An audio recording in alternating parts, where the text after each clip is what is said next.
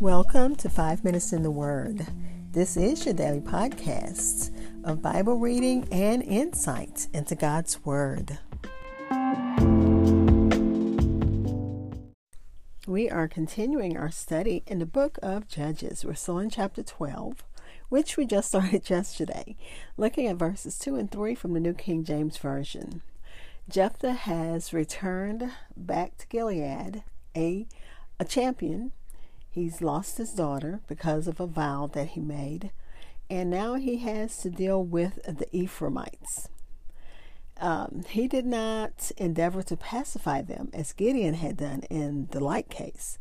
The Ephraimites were now more outrageous than they were then, and Jephthah didn't have the meek and quiet spirit that Gideon had. So they're telling him, well, you didn't invite us to the party. You didn't invite us to help you. But let's listen to Jephthah's reply. It reads And Jephthah said to them, My people and I were in a great struggle with the people of Ammon. And when I called you, you did not deliver me out of their hands. So when I saw that you would not deliver deliver me, I took my life in my hands and crossed over against the people of Ammon, and the Lord delivered them into my hand. Why then have you come up to me this day to fight against me? Again, Judges chapter 12, verses 2 and 3, read from the New King James Version. I'll be back to share insights and we'll close with prayer.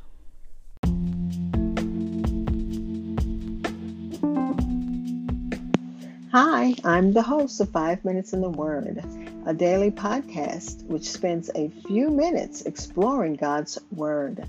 Thank you for listening. If you don't mind, go ahead and like and follow Five Minutes in the Word on Facebook and Twitter.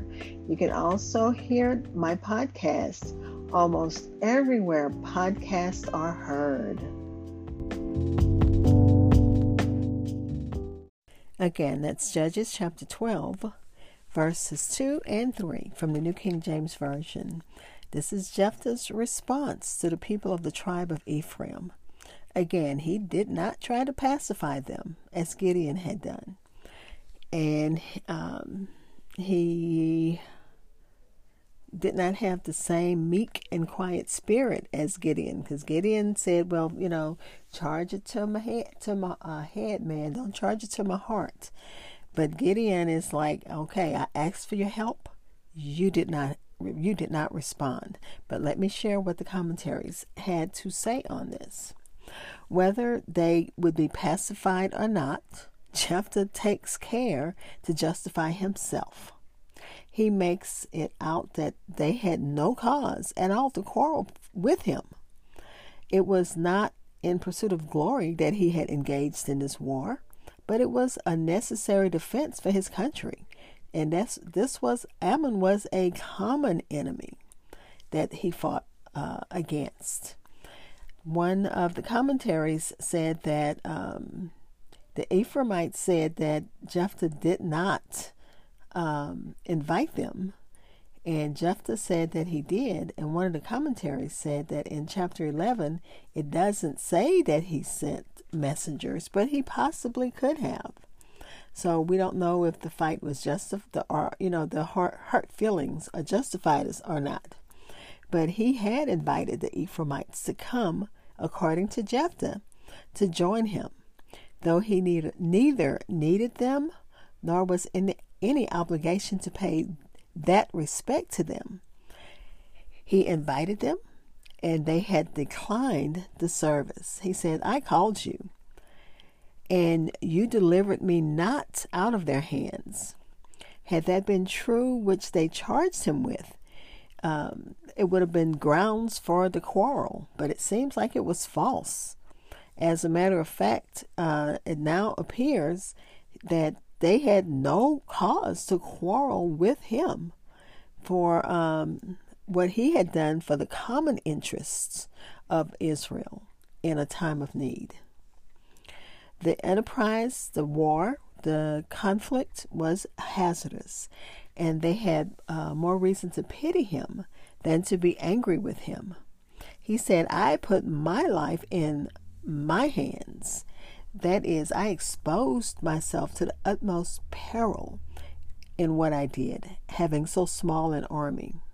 The, arm, the honor they envied was brought dearly enough, bought dearly enough, bought dearly enough. They needed not to hold a grudge against him, against Jephthah, because few of them would have ventured as far as he did for it, for the victory. And he does not take the glory for the success to himself, he gives it all to God. The Lord delivered them into my hands. If God was pleased so far to make use of me for his glory, why should you be offended by that? Have you any reason to fight against me?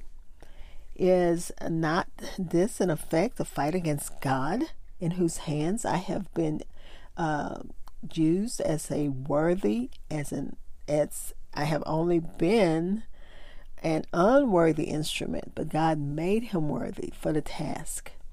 And again, chapter 11 doesn't um, record a request, but he possibly did send messengers.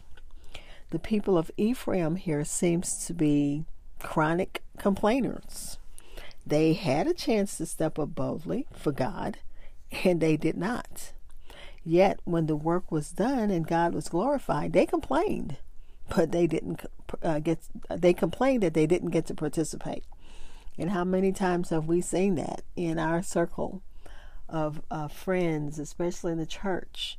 You know, so much needs to be done, and for some reason, people want a personal invitation, even though they see the need, and it's a need that they can meet and if they if the if the need is met and they didn't get to put their input in it's like they feel offended that you have slighted them in some kind of way.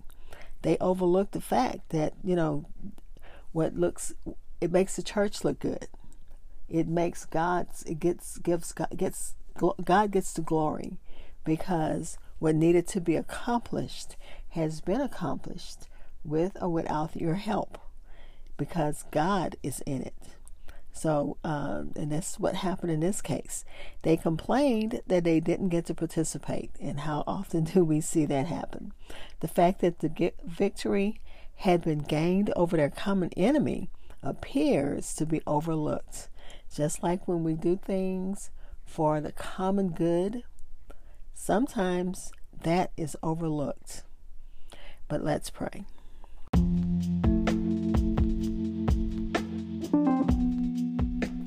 Father, we thank you as we study your word, and we pray that that pettiness that seems to come through by the children of Ephraim, that that is not what we bring to your house, Father.